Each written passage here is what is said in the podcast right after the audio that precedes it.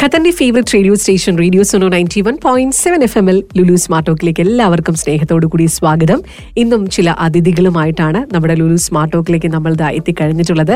നമ്മുടെ ലൈഫിലേക്ക് നമുക്ക് എടുക്കാൻ പറ്റുന്ന അല്ലെങ്കിൽ നമ്മുടെ ലൈഫിലേക്ക് നമുക്ക് കൂട്ടിച്ചേർക്കാൻ പറ്റുന്ന ഒരുപാട് ആശയങ്ങളായിരിക്കും ഇന്നും നിങ്ങൾക്ക് ലഭിക്കാനായിട്ട് പോകുന്നത്. ഇന്നത്തെ നമ്മുടെ ആദ്യത്തെ അതിഥി സ്റ്റോറി ടെല്ലറും ട്രെയിനറുമായ നിസാർ പട്ടുവമാണ്. ഒരുപക്ഷെ അദ്ദേഹത്തിന്റെ ഒരുപാട് വീഡിയോസൊക്കെ നിങ്ങൾ ഇൻസ്റ്റയിലും സോഷ്യൽ മീഡിയ പ്ലാറ്റ്ഫോംസിലൊക്കെ ഒരുപാട് കണ്ടിട്ടുണ്ടാവും. കഥകളിലൂടെ ഒരുപാട് ഗുണപാഠങ്ങൾ പറഞ്ഞു തരുന്ന വ്യക്തിത്വം. ഹായ് നിസാർ, സ്വാഗതം റേഡിയോ സുനോയിലേക്ക്. എങ്ങനെയാണ് നിസാർ ഈ മേഖലയിലേക്ക് വന്നത്? എത്ര കാലമായി? എങ്ങനെയായിരുന്നു ഒരു തുടക്കം? ഒരു സ്പാർക്ക് ലഭിച്ചത് എവിടെ നിന്നായിരുന്നു? ട്രെയിനിങ് ആണ് എന്റെ ഫീൽഡ്, പ്രൊഫഷൻ. അപ്പൊ ഞാൻ ഇവിടെ ചെറിയ പ്രായത്തിൽ തുടങ്ങിയിട്ടുണ്ട്, പതിനെട്ട് വയസ്സിൽ. അത് ഈ പ്ലസ് ടു എന്നൊക്കെ പഠിക്കുന്ന സമയത്ത് പ്രസന്റ് ചെയ്യുമായിരുന്നു. അപ്പോ കലോത്സവത്തിൽ പ്രസന്റ് ചെയ്തു. അപ്പോ അതിനുശേഷം സബ് ജില്ലയിൽ പോയി, അവിടെ നന്നായി പെർഫോം ചെയ്യാൻ പറ്റി. പിന്നെ പ്രസംഗത്തോടൊരു പാഷൻ വന്നു. അങ്ങനെ പത്രങ്ങളൊക്കെ വായിച്ചിട്ട് പ്രസംഗ മത്സരങ്ങളൊക്കെ പങ്കെടുക്കാൻ പോയായിരുന്നു. പ്ലസ് ടു പഠിക്കുമ്പോൾ എനിക്ക് ശ്രീജീഷ് എന്നൊരു മാഷുണ്ടായിരുന്നു, എന്നെ പഠിപ്പിച്ചു. മാഷാണ് എനിക്ക് ഇങ്ങനത്തെ ഒരു സ്കില്ല് എനിക്ക് കിട്ടിയത് പറഞ്ഞു എന്നൊക്കെ മാഷ. പിന്നെ പ്ലസ് ടു കഴിഞ്ഞ ശേഷം മധുഭാസ്കർ സാറിന്റെ ഒരു സ്പീച്ച് ഒരു സെഷൻ അറ്റൻഡ് ചെയ്തു, ഒരു ട്രെയിനിങ് സെഷൻ. കുറച്ചും കൂടി താല്പര്യം, ഈ ഫീൽഡിനോട് താല്പര്യം, ട്രെയിനിങ് എന്ന പ്രൊഫഷനോട് താല്പര്യം, ഒരു പുസ്തകമൊക്കെ വായിച്ചപ്പോൾ ഒരു താല്പര്യം. അങ്ങനെ ഞങ്ങള് ഞാനൊരു ഒരു മോഡ്യൂൾ പ്രിപ്പയർ ചെയ്ത് ക്ലാസ് എടുക്കാൻ ഒരു മോഡ്യൂളൊക്കെ ഉണ്ടാക്കി. എന്നിട്ട് എന്റെ ഫ്രണ്ട്സിനെയൊക്കെ വിളിച്ചിട്ടാണ് ആദ്യത്തെ ക്ലാസ് എടുക്കുന്നത്. നാല് പേരാണ് പങ്കെടുത്തിട്ടുള്ളൂ ആദ്യത്തെ ക്ലാസ്സിൽ. അങ്ങനെ ആദ്യത്തെ സെഷൻ ആദ്യത്തെ ക്ലാസ്സിൽ അപ്പൊ അത് ഞാൻ ഈ സെഷൻ സ്റ്റാർട്ട് ചെയ്തത്. അപ്പൊ അന്ന് ഞാൻ വളരെ ചെറുതാണ്. അപ്പൊ ഈ സ്കൂളുകളൊക്കെ പോയി ഞാൻ ക്ലാസ് അന്വേഷിക്കും, എനിക്ക് എന്തെങ്കിലും ക്ലാസ് എന്തെങ്കിലും പറയണം എന്നൊക്കെ പറഞ്ഞിട്ട്. ഒരാളെ പരിചയപ്പെടുകയാണെങ്കിൽ ഞാൻ അവരൊക്കെ നമ്പർ സേവ് ചെയ്തിട്ട് വിളിക്കും, എന്തെങ്കിലും ക്ലാസ് ആവശ്യമുണ്ടെങ്കിൽ വിളിക്കണം എന്നൊക്കെ പറഞ്ഞു. കുറച്ച് ആ പ്രോസസ് കഴിഞ്ഞപ്പോഴാണ് നമ്മുടെ ഫ്രണ്ട്സ് കൂടി സെയിം മൈൻഡ് സെറ്റിൽ മൂന്നാല് ഫ്രണ്ട്സ് ഉണ്ടായി. അപ്പൊ ഞങ്ങൾ ഒരുമിച്ച് ഒരു ഒരു കൂട്ടായ്മ ഉണ്ടാക്കി, ഫിനിക്സ് എന്ന് പറഞ്ഞാൽ. ഞങ്ങൾ ഒരുമിച്ചായി യാത്ര. ഒറ്റക്ക് പോണതിനേക്കാൾ കുറേ കൂടി സ്മൂത്ത് ആയിരുന്നു നമ്മൾ ഒരുമിച്ച് പോകുമ്പോൾ. ശരിക്കും ആ സമയം പറഞ്ഞാൽ ഭയങ്കര സ്ട്രഗിളുടെ ടൈം ആയിരുന്നു. കാരണം നമുക്ക് ഒന്ന് പ്രോഗ്രാമുകൾ വളരെ കുറഞ്ഞേ കിട്ടുള്ളൂ, ചെറിയ കുട്ടികളല്ലേ. അതിന്റെ ഓട്ടം ഉണ്ടായിരുന്നു. നമ്മൾ കുറെ പ്രോഗ്രാം നമ്മൾ തന്നെ ഹോസ്റ്റ് ചെയ്യും, ചില പ്രോഗ്രാമിൽ ജയിക്കും, ചിലത് പരാജയപ്പെടും. പക്ഷെ ആ പ്രയാസവും ആ പ്രോബ്ലം നമുക്കൊന്നും ഫീൽ ചെയ്തില്ല. കാരണം നമുക്ക് അതിനേക്കാൾ വലിയ സ്വപ്നം ഉണ്ടല്ലോ ഇപ്പോൾ. നല്ല രസമുള്ളൊരു യാത്ര കൂടിയായിരുന്നു അത്. നമ്മൾ തുടക്കം ഒരു പോയിന്റിൽ എത്തുമ്പോൾ നമ്മൾക്ക് അറിയാലോ, ഞാൻ ഇത് തന്നെ ഉറപ്പിക്കുന്നു അല്ലെങ്കിൽ ഇതിലേക്ക് തന്നെ ഞാൻ പോകുന്നു എന്നുള്ളൊരു മൊമെന്റ് എത്തുമല്ലോ. ആ മൊമെന്റിൽ പിന്നെ എങ്ങനെ നമ്മളെ കൂടുതൽ മെച്ചപ്പെടുത്താനുള്ള ശ്രമങ്ങൾ നടത്തി? മാക്സിമം കോണ്ടാക്ട്സ് ഉണ്ടാക്കാൻ ശ്രമിച്ചത്, കൂടുതൽ ആളുകൾ പരിചയപ്പെട്ടത്. കോണ്ടാക്ട്സ് ത്രൂ തന്നെയാണ് എന്റെ ഗ്രോത്ത്. ഞങ്ങൾക്ക് തോന്നിയ ഗ്രോത്ത് ഒക്കെ ഉണ്ടായതൊക്കെ കോണ്ടാക്ട് ത്രൂ ആണ്, ആളുകളെ പരിചയപ്പെടും. അപ്പൊ ഈ ചെറു സെഷൻ ചെയ്യുമ്പോൾ നല്ല ഫീഡ്ബാക്ക് കിട്ടിയത്. മാത്രമല്ല വിളിച്ച ആളുകൾ തന്നെ പിന്നെയും വലിയ പ്രോഗ്രാമിന് വിളിക്കുന്നത്. എനിക്കിപ്പോഴും ഓർമ്മയില്ല, വിനോദ് സാർ എന്ന ആളുണ്ട്. ആളാണ് എന്നെ മൂന്നാമത്തെ തവണ ക്ലാസ്സിന് വിളിക്കുന്നത്, ജീവിതത്തിലെ മൂന്നാമത്തെ ക്ലാസ്. ആ വിനോദ് സാർ കഴിഞ്ഞ വർഷമാണ് മരിക്കുന്നത്. പക്ഷെ മരിക്കുമ്പോൾ എല്ലാ വർഷവും നമ്മളിങ്ങനെ എന്തെങ്കിലുമൊക്കെ പ്രോഗ്രാമിന് ആൾ വിളിക്കും, കണ്ടിന്യൂ ചെയ്ത് പോകുന്നുണ്ട്. ആളുകൾ നമുക്ക് വല്ലാത്തൊരു ഹാപ്പിനെസ് തോന്നുന്നുണ്ട് ചെയ്യുമ്പോൾ. തുടക്കത്തിൽ നമുക്ക് റവന്യൂ ആയിരുന്നില്ല, ഇത് ചെയ്യാന്നുള്ളത് മാത്രം ഉണ്ടായിരുന്നു. ഇന്ന് വരുമാനം നമ്മൾ എക്സ്പെക്ട് ചെയ്തില്ല.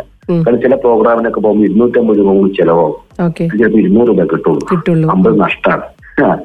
അപ്പൊ എന്നാലും നമ്മളത് ചെയ്യാന്നുള്ള സംഗതി ഉണ്ടല്ലോ, ഒരു പന്ത്രണ്ട് വർഷം മുമ്പാണത്. അപ്പൊ അങ്ങനെ ആണ് തുടക്കം. പിന്നെ അതൊരു ചെറിയ അതിനൊരു ഒരു സ്റ്റാർട്ടിംഗ് സ്റ്റേജ് തൊട്ടേ ഇതൊരു പ്രൊഫഷനായിട്ടാണ് ഞാൻ മനസ്സിൽ കണ്ടത്. ഈ പറഞ്ഞ പോലെ എനിക്ക് തോന്നുന്നു റിസർച്ച് ആണ് ഇതിന്റെയൊക്കെ ഒരു ശക്തി അല്ലെങ്കിൽ കരുത്ത് നമുക്ക് ലഭിക്കുക എന്ന് പറയുന്ന ഒരു കാര്യം. അന്ന് മുതലേ ഒരു റിസർച്ചിന് ഇത്രമാത്രം ഇമ്പോർട്ടൻസ് കൊടുത്തിരുന്നോ? എങ്ങനെയായിരുന്നു ആദ്യം? പണ്ട് വായിക്കുന്ന കാര്യങ്ങൾ എഴുതി വെക്കുക, അങ്ങനത്തെ ശീലങ്ങൾ എന്തൊക്കെയായിരുന്നു? അത് അന്നോട്ടേ ഉണ്ടായിരുന്നു. നമ്മളിപ്പോ ഒരു പ്രോഗ്രാം അറ്റൻഡ് ചെയ്താല് അതിൽ കേൾക്കുന്ന കഥകളൊക്കെ ഉണ്ടാവില്ലേ, അത് ഞാനൊരു ബുക്കിൽ എഴുതി വെക്കും. പിന്നെ ആക്ടിവിറ്റീസ് ഒക്കെ ഒന്നും കിട്ടുകയാണെങ്കിൽ അത് വേറെ ബുക്കിൽ എഴുതി വെക്കും എഴുതി വെക്കുമായിരുന്നു എല്ലാം. ഞാൻ ആദ്യം ഏറ്റവും ആദ്യം എടുത്ത ക്ലാസിന്റെ മോഡ്യൂള് സ്ക്രിപ്റ്റും ഇപ്പൊ അവസാനം എടുത്ത ക്ലാസിന്റെ സ്ക്രിപ്റ്റിന്റെ ഉണ്ട്. അതൊക്കെ അത് സൂക്ഷിച്ചു വെച്ചിട്ടുണ്ട്. അന്ന് എല്ലാ ഡയറിയും, എല്ലാ വർഷത്തെ ഡയറിയും ഞാൻ സൂക്ഷിച്ചു വെക്കും. അതിന് എല്ലാം ഇത് എഴുതി വെക്കുക. അത് കൃത്യമായ ഡോക്യുമെന്റ് ഉണ്ട് കയ്യിൽ. നമ്മളതിന്റെ നമ്മളെ ചേഞ്ച് കറക്റ്റ് ആയിട്ട് ഫസ്റ്റ് ഉണ്ടായിട്ട ക്ലാസ്സും ഇപ്പോഴത്തെ ക്ലാസ്സും നോക്കിയാൽ മനസ്സിലാവും. ആ മോഡ്യൂള് നോക്കിയാൽ, പിന്നെ ആ ഡയറിയിൽ നോക്കിയാൽ കറക്റ്റ് നമ്മൾ ഓരോ ഓരോ കാലഘട്ടത്തെ കറക്റ്റ് എസ്റ്റാബ്ലിഷ് ചെയ്യും. മാത്രം ഞാൻ ഇവാലുവേറ്റ് ചെയ്യും. അപ്പം ഞാൻ ഇതുവരെ എത്ര ക്ലാസ് എടുത്തുന്നും എത്ര പേര് എന്റെ പ്രോഗ്രാമിൽ പങ്കെടുത്തുന്നും എത്ര റവന്യൂ എനിക്ക് ട്രെയിനിങ് അല്ലെങ്കിൽ സ്റ്റോറി ടെല്ലിംഗിലൂടെ കിട്ടി എന്നുള്ളത് ഇതിൽ കൃത്യമായിട്ട് എഴുതി വെച്ചത്. നമ്മൾ സ്റ്റാറ്റിസ്റ്റിക്സിലാണ് ശരിക്കും. അപ്പം ഇവാലുവേറ്റ് ചെയ്യുമ്പോൾ നമുക്ക് വെറുതെ ഇവാലുവേറ്റ് ചെയ്തതിന് പകരം കണക്കുകൾ വെച്ച് ഇവാലുവേറ്റ് ചെയ്യുന്നതാണ് ഏറ്റവും എളുപ്പം. ഇതുവരെ എത്ര ക്ലാസ്സുകൾ എടുത്തു നിസാർ? ഞാനൊരു അറൌണ്ട് ടൂ തൗസൻഡ് ക്ലാസ് എടുത്തു. ടൂ തൗസൻഡ് രണ്ടായിരത്തി ഇരുപത്തി മൂന്ന് ക്ലാസ്സുകളാണ് ഞാൻ രണ്ട് മൂന്നാഴ്ച മുമ്പ് എടുത്ത് കഴിച്ചത്. ഒരു രണ്ടായിരത്തി മുപ്പതായിട്ടുള്ളത്. എപ്പോഴാണ് നിസാർ പട്ടുവം ഈ സ്ഥലത്തിന്റെ പേര് കൂടെ കൂടെ ചേർത്തേക്കാം, ഒരുപാട് നിസാറുമാരുള്ളത് കൊണ്ട് ചിന്തിച്ചതാണോ? അല്ല, അത് റിപ്പോർട്ട് ഒരു പ്രോഗ്രാം കഴിഞ്ഞിട്ട് പത്രത്തിൽ റിപ്പോർട്ട് വന്നല്ലോ പ്രോഗ്രാമിനെ കുറിച്ച്. അപ്പൊ അവർക്ക് നിസാർ കെ നിസാർ കൊടുക്കുമ്പോൾ സുഖമില്ലാത്തതുകൊണ്ട് ആ പത്രക്കാർ ചെയ്താണ് നാട്ടിന്റെ പേരും കൂടി ആഡ് ചെയ്തത്. അപ്പൊ ഒരു ഗുമ്മായി. പിന്നെ അത് എനിക്ക് രസമായിട്ട് തോന്നി. ആ അങ്ങനെയാ വന്നത്. മാറുകയാണെങ്കിൽ ചില സമയത്ത് എന്നെ നിസാർന്ന് ഒന്നും അറിയില്ല, ചിലത് പട്ടു എന്നാ പറയാ. അത് സ്ഥലമാണെന്ന് ചിലർക്ക് അറിയില്ല, ഒരു വ്യക്തിയുടെ പേരാണ് അവിടെ ഉണ്ടെന്നൊക്കെ ആ ആളുകള്. അങ്ങനെ ചില സ്ഥലമൊക്കെ സംഭവിച്ചിരുന്നു. ഞാൻ കല്യാണത്തിന് വിളിക്കുമ്പോൾ എനിക്ക് മനസ്സിലായത്. കാരണം ഞാൻ നിസാറാണ് എന്ന് പറഞ്ഞ് വിളിച്ചപ്പോൾ ഇത് പട്ടുവം, ആ ഓക്കെ. അതും കൂടി കേൾക്കുമ്പോഴാണ് ആളുകൾ ക്ലിയർ ആവുന്നത്. നിസാർ ഒരു ഐഡിയ ആയിട്ട് വരുന്നുണ്ട്, സ്റ്റോറി ടെല്ലർ ക്ലബ് എന്ന് പറയുന്ന രീതിയിലാണ്. ഈ ഒരു ആശയവുമായിട്ട് നമ്മുടെ ഖത്തറിലേക്ക് ഉടൻ തന്നെ വരാനും നിൽക്കുകയാണ്. അപ്പൊ എന്താണ് ഈ സ്റ്റോറി ടെല്ലർ ക്ലബ് എന്നൊന്ന് വിശദീകരിക്കാമോ? അതിന്റെ തുടക്കം പറയാം, അത് രസമാണ്.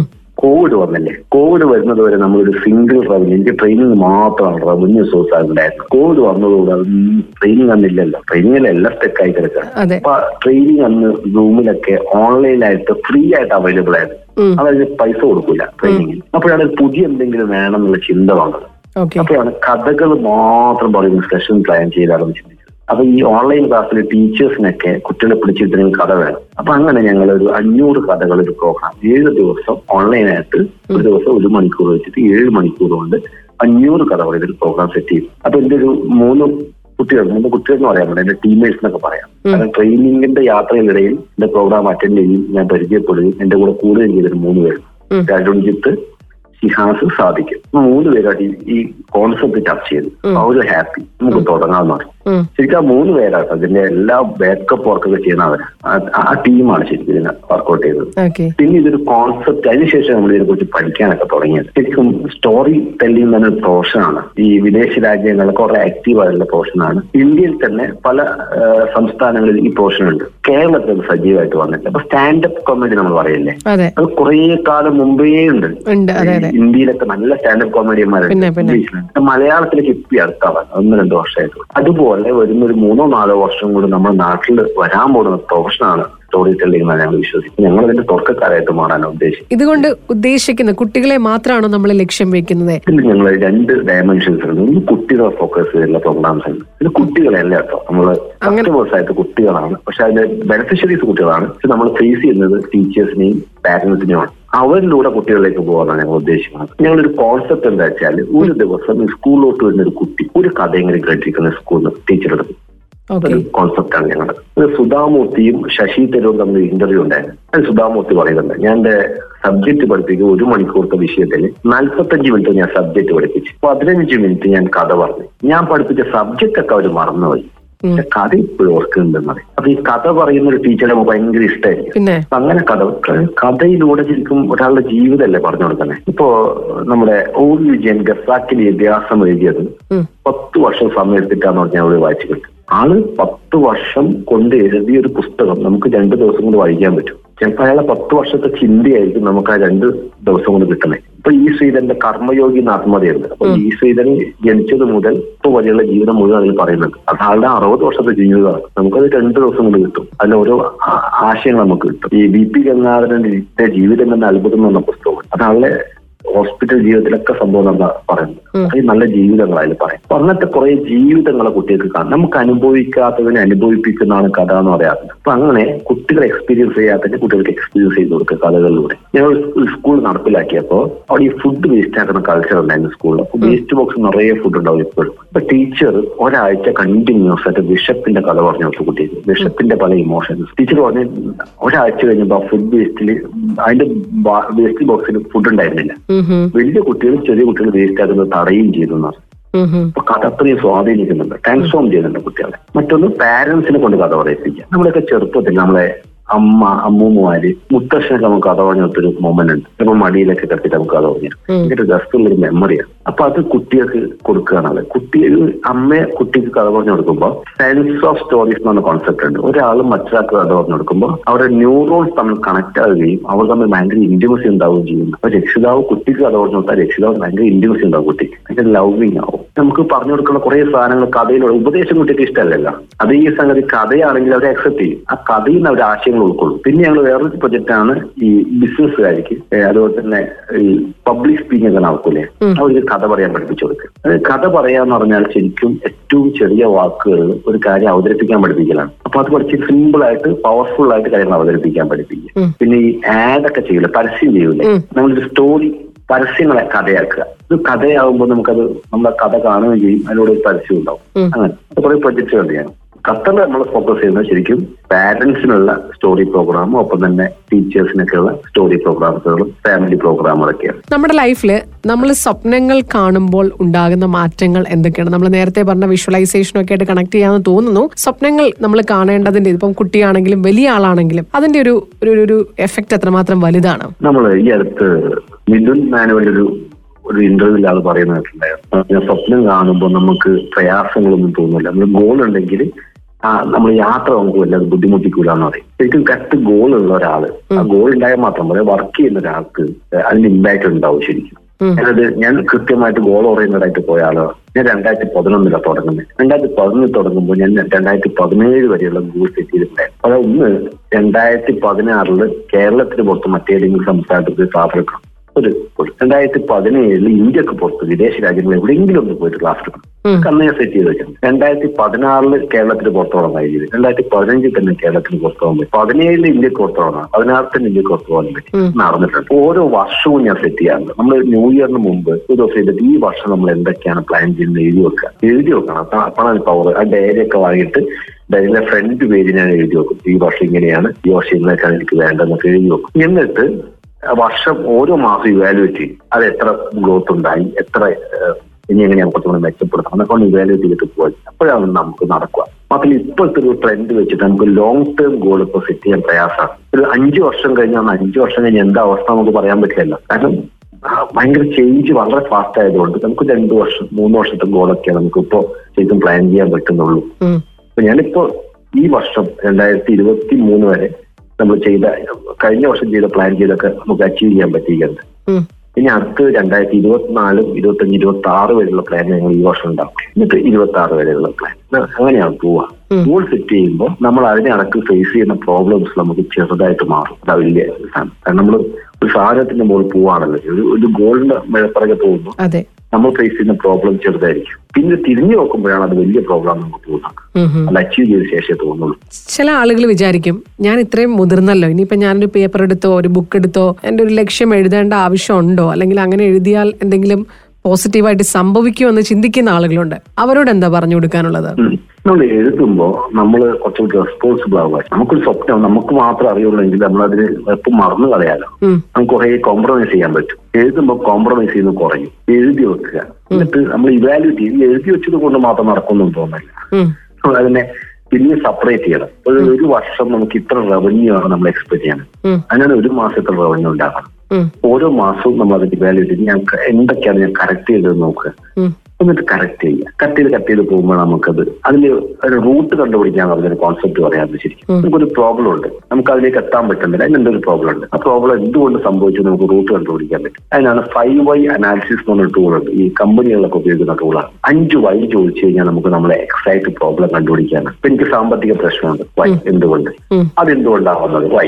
അങ്ങനെ അഞ്ചാമത്തെ വൈ നമ്മൾ എന്തുകൊണ്ടാണ് ഇതിന്റെ റൂട്ട് കോസ് ഉണ്ടാവുന്നത്, മൂല കാരണം അത് കണ്ടുപിടിക്കാൻ പറ്റും. അത് കോൺസെപ്റ്റ് ആണ്. അപ്പൊ അത് കണ്ടുപിടിച്ച് അതിന് സൊല്യൂഷൻ കണ്ടുപിടിക്കുക. എന്നിട്ട് മുന്നോട്ട് പോകാം.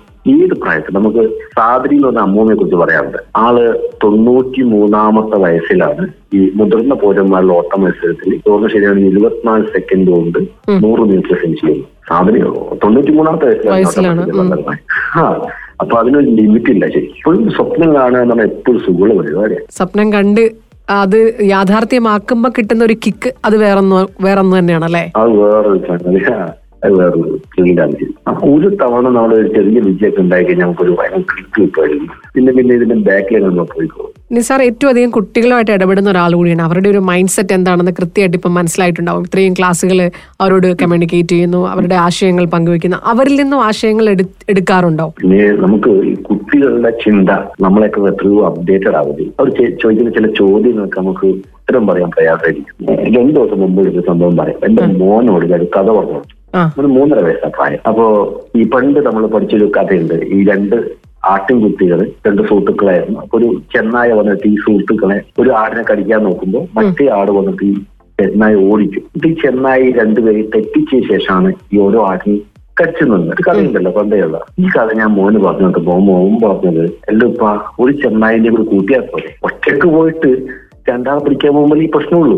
അപ്പൊ ഈ ചെന്നായ ഒരാളെ കൂടി കൂട്ടിയാൽ ഈ പ്രശ്നം വരുന്നില്ലല്ലോ, ഈ കഷ്ടപ്പാടിന്റെ ആവശ്യമില്ലല്ലോ. സിമ്പിൾ സൊല്യൂഷൻ അല്ലേ. അപ്പൊ അത് നമ്മൾ ആലോചിക്കാത്ത തോട്ടാണ് അത്. അത് ശരിയാണ്. അപ്പൊ ഈ കുട്ടികൾ ഒരുപാട് തോട്ടുകൾ ഇങ്ങോട്ട് തരും. അവിടെ ചില ആശയങ്ങള്, ചില പങ്കുവെക്കല്, അതൊക്കെ ഭയങ്കര അതിനകത്ത് തോട്ട് നമ്മളെക്കാൾ തോന്നുന്നത്, നമ്മളെക്കാൾ ഭയങ്കര അപ്ഡേറ്റഡാ കുട്ടികൾ. അവര് ഫാസ്റ്റ് ആയി പോയിക്കൊണ്ടിരിക്കുന്നു അല്ലേ, ഭയങ്കര ഫാസ്റ്റ്. അതിന് പറയുന്നുണ്ട് അവരുടെ ബ്രെയിൻ കപ്പാസിറ്റി നമ്മളെക്കാൾ കൂടുതലാണ് കൂടുതൽ ഗ്രാസ്പിംഗ് പവർ ഒക്കെ. ഒപ്പം തന്നെ പേരന്റ്സിന്റെ രീതിയിലും അല്ലെങ്കിൽ പേരന്റിംഗിലും ഒരുപാട് ചേഞ്ചസ് ഇപ്പം വന്നു കഴിഞ്ഞു അല്ലേ. നമുക്ക് പണ്ടൊക്കെ നമുക്ക് നമ്മളൊക്കെ പേരന്റ്സ് ടെററായിരുന്നു, കലിപ്പന്മാരായിരുന്നു കലിപ്പന്മാരായിരുന്നു ഇപ്പോഴത്തെ പേരന്റ്സ് ഫ്രണ്ട്സ് ആണ് ശരിക്കും കുട്ടിയൊക്കെ. ഫ്രണ്ട്ലി പേരന്റ്സ് ആണ് ശരിക്കും ഇപ്പോഴേ കുട്ടിയൊക്കെ ആവശ്യമുള്ളൂ. അവർ പറയുന്ന കേൾക്കുന്ന, അവരുടെ കൂടെ നിൽക്കുന്ന, അവരുടെ കൂടെ യാത്ര ചെയ്യുന്ന, അവരുടെ വേവിലും തൊട്ട് വരുന്ന ചെങ്ക് പേരന്റ്സ് ഉണ്ടാവില്ലേ, ഒരു ഫ്രണ്ട്ലി പേരന്റ്സ് അവരെ അക്സെപ്റ്റ് ചെയ്യുന്ന ശരിക്കും അവർക്ക് അങ്ങനെ ആഗ്രഹിക്കണം. അങ്ങനത്തെ പേരന്റ്സിനാണ് കുട്ടികളെ സ്വാധീനിക്കാൻ പറ്റുന്നത്. കാരണം ഒരു അഡോൾസൻസ് ഏജ് എത്തിക്കഴിഞ്ഞു കഴിഞ്ഞാൽ കുട്ടികൾ ഫ്രണ്ട്സിനോടല്ല അടുക്കുക, പേരന്റ്സിന് അകലെയാണ് ചെയ്യുക. അപ്പൊ ആ സമയത്ത് വളരെ ഫ്രണ്ട്ലി ആയ ഒരു പേരന്റ് ആണെങ്കിൽ അയാൾക്കാണ് ആ കുട്ടി ഏറ്റവും നന്നായിട്ട് ഹാൻഡിൽ ചെയ്യാൻ പറ്റുക. കാരണം ഈ കുട്ടിയുടെ എല്ലാ വിഷയവും പാരന്റ്സിനൂടെ അറിയാം. അപ്പൊ അങ്ങനെയുള്ള കുറെ പാരന്റ്സ് പുതിയ ജനറേഷനിലുണ്ട്. ചില കുട്ടികളൊക്കെ പറയാറുണ്ട്, ഞാനത് ഇങ്ങനൊരു സംഭവം ഉണ്ടായപ്പോ നേരെ അമ്മയോട് പറഞ്ഞു. മുമ്പ് നമ്മൾ അങ്ങനെ പറയാ പറയില്ല പേടിച്ചിട്ട്. മുമ്പ് പേടിയായിരുന്നു. അപ്രോച്ചബിൾ ആണ് ഇപ്പോഴത്തെ പാരന്റ്. അപ്രോച്ചബിൾ ആവുക എന്നുള്ളത് തന്നെയാണ് പുതിയ പാരന്റിങ്. ആളുകൾക്ക് അക്സെപ്റ്റബിൾ ആവുക, അഡാപ്റ്റബിൾ ആവുക. വേറെ കോവിഡിന് ശേഷം പാരന്റിങ് കോൺസെപ്റ്റിൽ വലിയ മാറ്റവും വന്നിട്ടുണ്ട്. അതിൽ യുനിസെഫ് പോസ്റ്റ് കോവിഡ് പാരന്റിംഗ് എന്നൊരു ഒരു സംഗതി ഇറക്കിയിട്ടുണ്ട്. അതോട് സോഷ്യലൈസേഷൻ പറയുന്നുണ്ട്, സോഷ്യൽ ആക്ടിവിറ്റീസിൽ കുട്ടികളെ ഇൻവോൾവ് ചെയ്യുക ചെയ്യാൻ പറയുന്നുണ്ട്. കാരണം കുട്ടികൾക്ക് സോഷ്യൽ ആക്ടിവിറ്റീസിൽ ഇൻവോൾവ് ചെയ്യുമ്പോൾ അവർ സെൽഫ് എസ്റ്റീം കൂടും. ഞാൻ കൊള്ളാവുന്ന ഒരാളാണ്. അപ്പൊ നമ്മൾ ഒരു ക്ലബിന്റെ സെക്രട്ടറിയോ അല്ലെങ്കിൽ ഒരു ഓർഗനൈസേഷന്റെ പ്രസിഡന്റൊക്കെ ആയി നമ്മൾ മാറിയാൽ നമ്മൾ നമുക്കന്നെ ഒരു മതിപ്പുണ്ടാവും. അപ്പൊ നമ്മൾ ചെയ്യുന്ന കുറെ തെറ്റുകൾ കുറയും. മാത്രമല്ല ഓപ്പർച്യൂണിറ്റി കുറയും. പാരന്റിംഗിൽ ഫിനാൻഷ്യൽ ഡിസിപ്ലിനെ കുറിച്ച് വല്ലാതെ സംസാരിച്ചിരുന്നില്ല. ഈ പോസ്റ്റ് കോവിഡ് പാരന്റിംഗിൽ പറയുന്നത് കുട്ടികൾക്ക് ഫിനാൻഷ്യൽ ഡിസിപ്ലിൻ സെറ്റ് ചെയ്ത് കൊടുക്കണമെന്നും അതെങ്ങനെ സെറ്റ് ചെയ്യേണ്ടതൊക്കെയാണ് ശരിക്കും അത് പറഞ്ഞത്. ഇനിയുള്ള കാലത്ത് അത് ഇല്ലാതെ പിടിച്ചെടുക്കാൻ പറ്റില്ല. ഏറ്റവും പ്രധാനം ആളുകൾക്ക് അവർക്ക് സംസാരിക്കാൻ തോന്നുന്ന, സംസാരിച്ചാൽ കേൾക്കുന്ന ഒരു പാരന്റ്. നിസാറിന്റെ ഒരു പ്രവാസി വീഡിയോ, അത് ഭയങ്കരമായിട്ട് എന്താ പറയുക, ഒരു മാസം മാത്രം ജീവിക്കുന്ന പ്രവാസി, അതൊരു ഭയങ്കര സ്റ്റേറ്റ്മെന്റ് ആണ്. കാരണം എല്ലാരെയും പെട്ടെന്ന് ഹൃദയത്തിലേക്ക് കയറിപ്പോകുന്ന ഒരു വാക്കായി അത് എനിക്ക് ഫീൽ ചെയ്തു കേട്ടോ. ഒരു മാസം ജീവിക്കുക, ഇത്രയും വർഷം ജീവിക്കുന്നുണ്ടെങ്കിലും വർഷത്തിൽ ഒരു മാസം വന്ന് ജീവിച്ചു പോരുന്ന ഒരു വ്യക്തി. അപ്പോൾ ആ പ്രവാസികളുടെ ലൈഫിനെ ഇത്രയും മനോഹരമായിട്ട് അവതരിപ്പിച്ചതിനൊരു താങ്ക്സ് ആദ്യം പറയുന്നു. ഒപ്പം തന്നെ നമ്മൾ കേട്ടുകൊണ്ടിരിക്കുന്ന പ്രവാസി സുഹൃത്തുക്കളുടെ അടുത്ത് എന്താണ് ഷെയർ ചെയ്യാനായിട്ടുള്ളത്? ലൈഫിനെ ഏറ്റവും മികച്ച രീതിയിൽ മുന്നോട്ട് കൊണ്ടുവരാനുള്ളൊരു ഒരു പ്രചോദനം എന്താണ് അവർക്ക് കൊടുക്കാനുള്ളത്? അപ്പോൾ നമ്മൾ സമ്പാദിക്കും, പൈസ സമ്പാദിക്കുന്ന അപ്പുറത്ത് ബന്ധങ്ങൾ കൂടി സമ്പാദിച്ചു നോക്കണം. സേവ് ചെയ്യുമ്പോൾ നമ്മളെപ്പോഴും പൈസ സേവ് ചെയ്തതിനെ കുറിച്ച് അറിയിക്കുന്നുള്ളൂ. ബന്ധം കൂടി സേവ് ചെയ്യേണ്ടതാണ്, നാളത്തേക്ക് കരുതി വെക്കേണ്ടതാണെന്നൊരു സംഗതി ഉണ്ടല്ലോ. അപ്പൊ ഇതിലെ പ്രവാസികൾ വരുമ്പോ കുറച്ച് കടം തീർക്കാനാണ് പോവുക. കുറച്ച് കല്യാണം കഴിച്ച കടം വരും, വീട് വെച്ചാൽ അത് വേണ്ടിയിട്ട് തിരിച്ചു വരാൻ പറയും, വീട് വെച്ച കടവും ഇങ്ങനെ കടം വരും. വീട് കൂടി നമ്മൾ പൈസ കടക്കാൻ നോക്കുന്നുള്ളൂ. മുപ്പത് വർഷം കല്യാണം കഴിച്ച് ജീവിച്ചിട്ട് പ്രവാസി കുടുംബത്തോടൊപ്പം ജീവിക്കുന്ന മുപ്പത് മാസം രണ്ടര വർഷം. പക്ഷെ ബാക്കി ഇത്രയും കാലം അതായത് ഭാര്യക്ക് അല്ലെങ്കിൽ മക്കൾക്ക് ഇയാൾ കൊടുക്കേണ്ട സമയം അല്ലെങ്കിൽ ഇയാളുടെ പ്രസൻസ് കുട്ടിയെ കിട്ടുന്ന കുറെ കാര്യങ്ങൾ. അപ്പൊ നമ്മളൊന്ന് നമ്മളെ ഫിനാൻസ് കൃത്യമായിട്ട് നല്ല രീതിയിൽ പ്ലാൻ ചെയ്യും. കാരണം നമ്മള് ഈ പ്രവാസി ഗൾഫുകാരന് കുറെ ചെലവുണ്ടല്ലോ. നഷ്ടം വന്നു കഴിഞ്ഞാൽ ഒരു വർഷം കൂടെ പൈസയൊക്കെ തീർന്ന് കടായിട്ട് പോവുക. ഒന്ന് സാമ്പത്തികം മാനേജ് ചെയ്യാൻ പറ്റിയെന്ന് പറയും ഫിനാൻസ് മാനേജ്മെന്റ്. കാരണം നമ്മള് നമ്മുടെ വരവിനനുസരിച്ച് ചെലവുണ്ടാക്കുക, സേവ് ചെയ്യാൻ പറ്റുക. ഇതൊരു പൈസ ബാക്കിയായിട്ട് നമുക്ക് എത്രയും പെട്ടെന്ന് തിരിച്ചു തരുന്നതിനെ കുറിച്ച് അല്ലെങ്കിൽ കുടുംബത്തോടെ ജീവിക്കുന്നതിനെ കുറിച്ച് ആലോചിക്കുക എന്നുള്ളതാണ്. ജീവിക്കുന്ന നമ്മളെ നമുക്ക് വേണ്ടിയാണ് ജീവിക്കുന്നത്. പക്ഷെ പലപ്പോഴും നമ്മുടെ ചെലവാക്കുന്ന നാട്ടുകാർക്ക് വേണ്ടിയിട്ടാണ്. അവരെ കാണിക്കാനുള്ള കുറച്ച് ചെലവുകളുണ്ടല്ലോ. അപ്പൊ എന്തായാലും കുറച്ച് സമയമാണെങ്കിലും സംസാരിക്കാൻ പറ്റിയില്ല, ഒരുപാട് സന്തോഷം. വീഡിയോസ് ഒക്കെ നമ്മൾ ഏറ്റവും അധികം കണ്ടുകൊണ്ടിരിക്കുന്ന ഒരു വ്യക്തിയാണ്. അപ്പം ഖത്തറിലേക്ക് അഡ്വാൻസ് ആയിട്ട് വെൽക്കം പറയുന്നു. ഏറ്റവും ഗംഭീരമായിട്ട് മാറട്ടെ. ഒരുപാട് സന്തോഷം. വളരെ നല്ല നേരത്തെ ഇന്റർവ്യൂ കേട്ടു. ഗംഭീരമായിട്ടാണ്. Thank you thank you thank you so much.